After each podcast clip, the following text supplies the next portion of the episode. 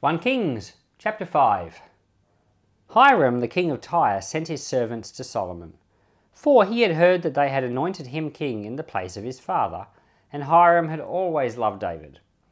Solomon said to Hiram, saying, You know that David my father could not build a house for the name of Yahweh his God, because of the wars which were around him on every side, until Yahweh put enemies under the soles of his feet.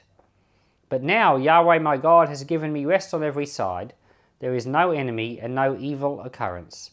Behold, I intend to build a house for the name of Yahweh my God, as Yahweh spoke to David my father, saying, Your son, whom I will set on your throne in your place, shall build the house for my name. Now therefore, command that cedar trees be cut for me out of Lebanon. My servants will be with your servants, and I will give you wages for your servants, according to all that you say. For you know that there is nobody among us who knows how to cut timber like the Sidonians. When Hiram heard the words of Solomon, he rejoiced greatly and said, Blessed is Yahweh today, who has given to David a wise son to rule over this great people. Hiram sent to Solomon, saying, I have heard the message which you have sent to me. I will do all your desire concerning timber of cedar and concerning cypress timber. My servants will bring them down from Lebanon to the sea. I will make them into rafts to go by the sea to the place that you specify to me, and will cause them to be broken up there, and you will receive them.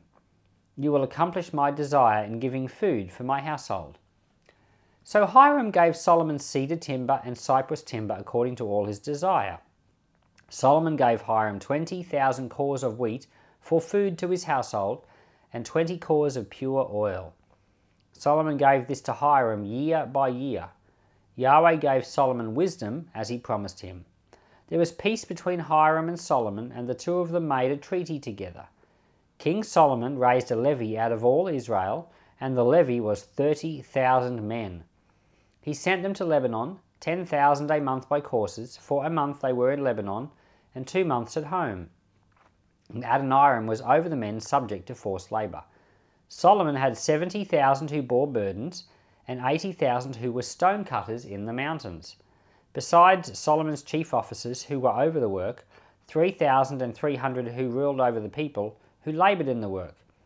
The king commanded, and they cut out large stones, costly stones, to lay the foundation of the house with worked stone. Solomon's builders, and Hiram's builders, and the Gebalites cut them, and prepared the timber and the stones to build the house. So we've got a deal here between King Solomon of Israel and Hiram, the king of Tyre. So Tyre is, um, in, in the time of Jesus, we've got the region of Tyre and Sidon, and there's a story where Jesus talks to a woman of Sidon, a Sidonian woman. So, and uh, in today's world, this is the country of Lebanon. Capital city is Beirut. So this is north of Israel, but it's on the coast, on that side, according to you, the way you're looking at it. And um, so we're talking about, you know, further north, so Solomon already has a deal with the king of Egypt further south, but now he has a great deal with King Hiram of Tyre further north. So they're really cooperating with all the people around, and this great deal is that Solomon's going to pay X amount um, and in return get timber for the house of God. So he's going to start construction. And in this chapter, we see some interesting things. First of all, we see that he has 150,000 slaves. Now, you thought that the Israelites were originally in slavery in Egypt, and when they came out, there were 600,000 men slaves. And uh, some people think that they might have helped build the pyramids. I'm not sure if that's correct, but they certainly helped build things because they were making stuff out of bricks. And um, but here we've got a picture of now Israel has 150,000 slaves, and Israel is now embarking on a grand project. So we're now in a very similar, weirdly enough, picture to what Israel was in this position like, um, you know, four, 500 years ago, whatever it was. Yeah, about 440 years earlier, Israel was the ones who was enslaved and being used in building projects, and now it's turned around. And this is what I was saying before about, um, in the last chapter, I was talking about King, King Solomon was on one hand a picture of Christ, and the kingdom is a picture of the kingdom of peace and its grandeur. But it's not a perfect picture because Solomon himself starts to do things which uh, it's it's not really in the plan of God. Like you start to see things happening. We're seeing here with all the slaves that are being used. We're starting to see that they are now doing to others what was done to them before. So you can see that's not ideal. And um, but for the moment, let's just look at the the numbers. He's got 70,000 slaves that are used to transport the stone and the timber. 80,000 slaves were used to cut the stone and there were also 30,000 conscripted laborers. So these are not slaves in the normal sense. These are Israelite men, and Solomon has gone and rounded up 30,000 Israelite men and forced them to work. And he lets them work for one month, and then he lets them go home for two months. So they have to work four months of the year, and there's 30,000 of them.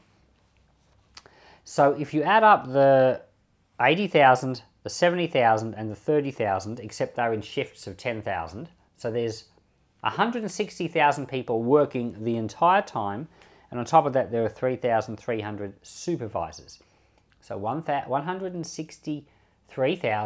163,300 people involved on this project, and we'll find out later the project took about seven years. So it's a big, big project.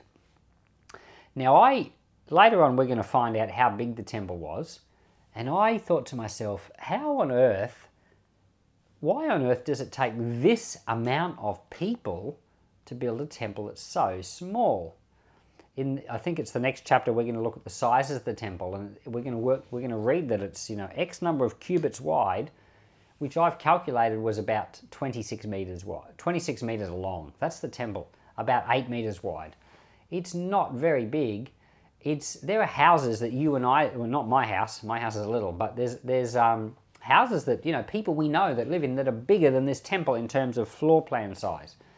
You know, uh, the church that, that we're a part of here at Peace, our building is 40 meters by 40 meters. This building is bigger than the temple that Solomon built. and it didn't cost, didn't take seven years to build, I can tell you that. And it didn't cost anywhere near the amount of effort. And it certainly didn't require 163,300 forced laborers. You know, that's a huge, so what I was wondering is how does it take this amount of people to build a building that's so small? Well, here's the answer.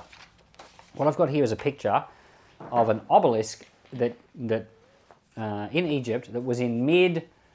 Uh, you know, they basically were chiseling this obelisk out of pure stone.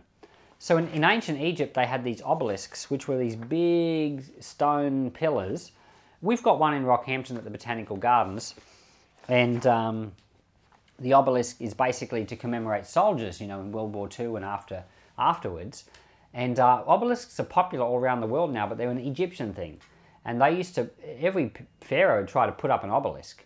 And um, basically, these obelisks were, were pure stone. So they would find a huge big area of stone and they would start chiseling out the shape until they eventually had the whole thing freed, and then they would, you know, be able to lift it onto the back of, of cart or however they would transport it.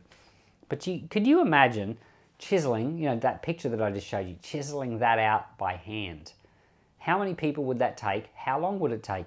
Well, imagine if you needed to get hundreds of rocks and you needed to get them all chiseled out. Well, that's your 80,000 stone chiselers right there.